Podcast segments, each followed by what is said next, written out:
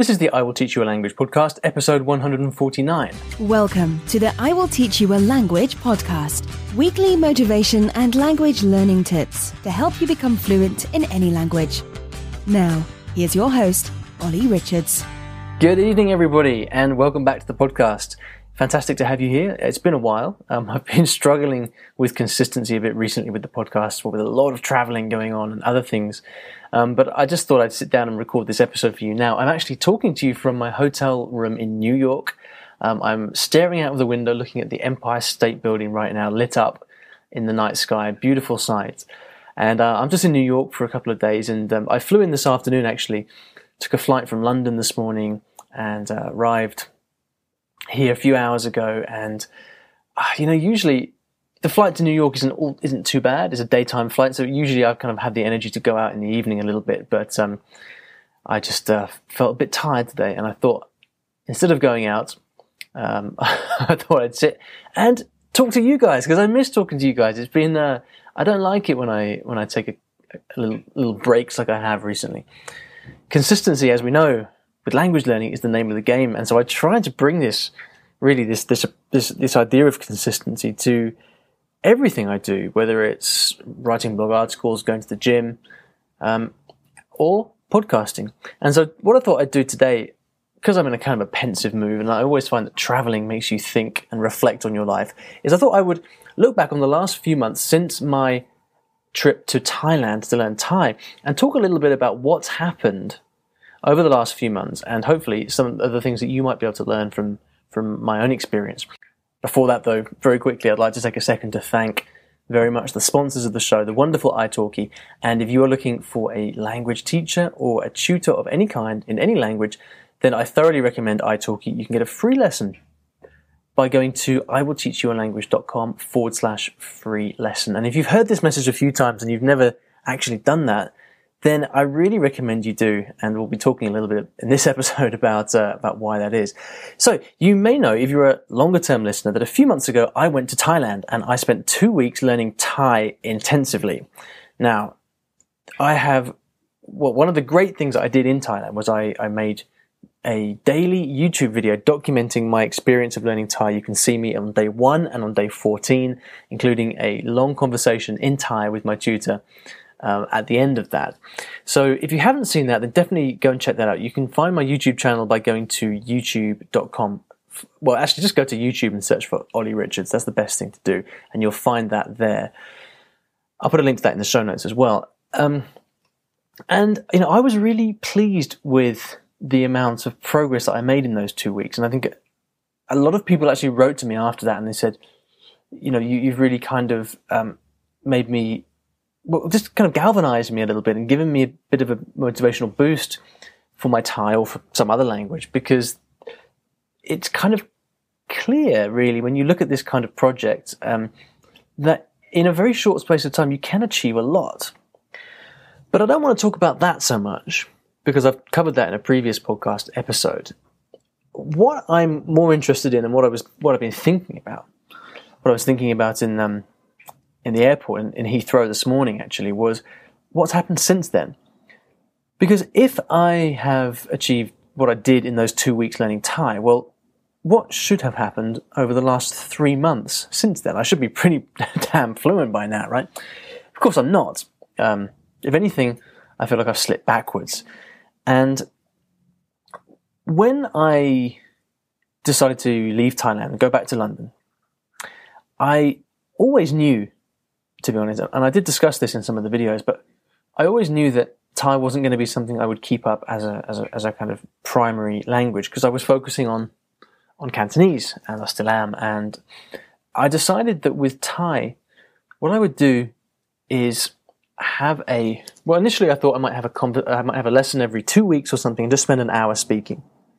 Um, instead, I actually decided to contact my teacher from um, from Thailand and uh, actually have a weekly lesson. So now we have a weekly lesson, and every Friday morning um, I sit down and I speak Thai for an hour with her, and, and, it, and it's great. I've also been focusing on reading the Thai alphabet, and I can now pretty much read Thai. I, I think there's a few consonants I still haven't learned, but um, so that's the kind of the level of studying that I've been doing. Having having achieved what I did in those two weeks, and got to a kind of basic conversational fluency level. I mean, very basic, but but conversational nonetheless. Um, I have done basically one hour a week of lesson, and then maybe half an hour um, once or twice during the week of homework. Now, here's the interesting thing. I mean, I don't know how much language study you do on a weekly basis. Maybe you're kind of listening to this thinking, well, yeah, that's about what I do, or maybe you do a little bit more. Um, hopefully, you don't do any less. um, but during during busy periods, you might. Here's the thing: from the one hour lesson a week I have, um, and then with the little bits of homework I do, I feel that I've made. Not only have I made very little progress, but I've all, I've actually slipped backwards, and I've forgotten a lot of the stuff that I did learn when I was in Thailand. Now, it's very interesting for me to see this happen. And because, you know, usually when I study a language, I, I, just study one language and I go at it fairly intensively. So I'm studying every day, having multiple speaking sessions throughout the week. Not the case with Thai. And I have been shocked actually at just how much I've forgotten and more to the point, how little progress I've made. The one tangible thing I have done is to learn to read and write Thai, which obviously should not be underestimated. And my homework time has actually been spent learning to read and write. So it's possible that if I had decided not to learn to read, then I might have done better. But nevertheless, it's far from stellar, the progress that I've made. Now, I think it's just really, this experience has really reinforced in me the fact that you've really the language that you're learning needs to be a lifestyle choice. It needs to be something that you're working at every day. So when I'm on the on the tube in London or on a bus or whatever, and I have a bit of free time, I don't practice Thai. I practice Cantonese. That's my main language. And so I don't have this daily attention that I'm bringing to Thai, and I think that's what it is. That's what's causing the problem. Whenever I sit down to do a bit of study, or whenever I have my lesson every week, it's like, wow, I have to completely reset my brain because I just haven't looked at it, haven't thought about it during the week. Now, in my particular case, I, am not. That's actually fine for me because my main um, objective with Thai really is actually to keep it, just keep it ticking over until I go back to Thailand, hopefully next year, and I might have another intensive study period. So I, I don't mind this progress. Obviously, I'd like to have more, but that's not the case, and that's fine. I think the the thing I really want to say is is that thing about the lifestyle, the fact that you have to you have to kind of it, the language that you're learning needs to be the thing that your attention goes to whenever you have a free minute during the day. Whenever you want to uh, relax and watch a film, whenever you're kind of sitting on the train and you have a bit of free mo- a bit of free time, whenever you you think about a friend and you want to send a message to them when your attention goes to the language on a regular basis, you learn and you improve and you get used to the language. That's where progress comes from. I've felt a lot of progress in my Cantonese over the last few months because that's what I've been spending my time on. Not the case with Thai. So, uh, what I think I'd do is really encourage you to think about the language you're learning and think about the time that you spend with it if you have days on end where you don't do anything, that's the first thing you should fix. If you tend to binge learn at the weekend, then you should spread it out a little bit throughout the week. If you find yourself sitting in the car or sitting on the train or the bus or whatever, staring into space or out the window, then that's time that you should be using to, even if it's kind of browsing through your flashcards, the attention and the repetition and the ongoing time that you spend with the language is what is going to contribute to you making progress and becoming fluent. So that's my rant over for today. I probably bored all of you to death, but I thought that it was quite interesting because these reflections sometimes can maybe um, although they might be a little bit uh, rambling, can hopefully form a connection with with some of you in a way that um, a, a, regular podcast episode doesn't. So I hope that that was uh, interesting. If I've connected with a few people, uh, that message resonates at all, then um, that will be time well spent. So that's what I got for you.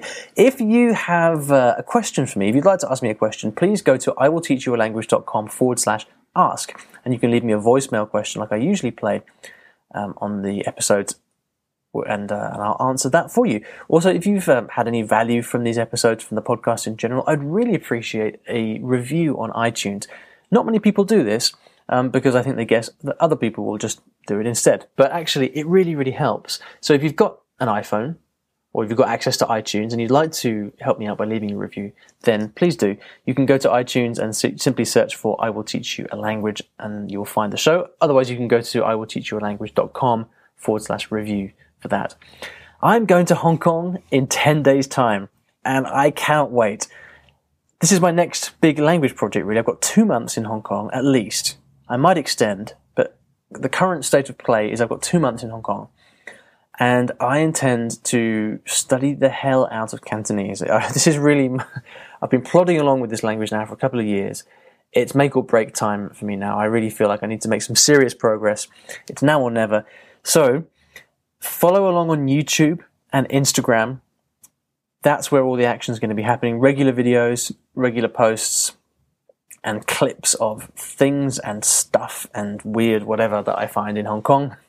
Um, I'll put links to that in the show notes. You'll be able to find them at iwillteachyoualanguage.com forward slash episode 149. So if you're not subscribed to those social media channels, then that's the place where you'll find the links to do, to do that. Thank you very much for listening, and I'll see you in the next episode of the podcast.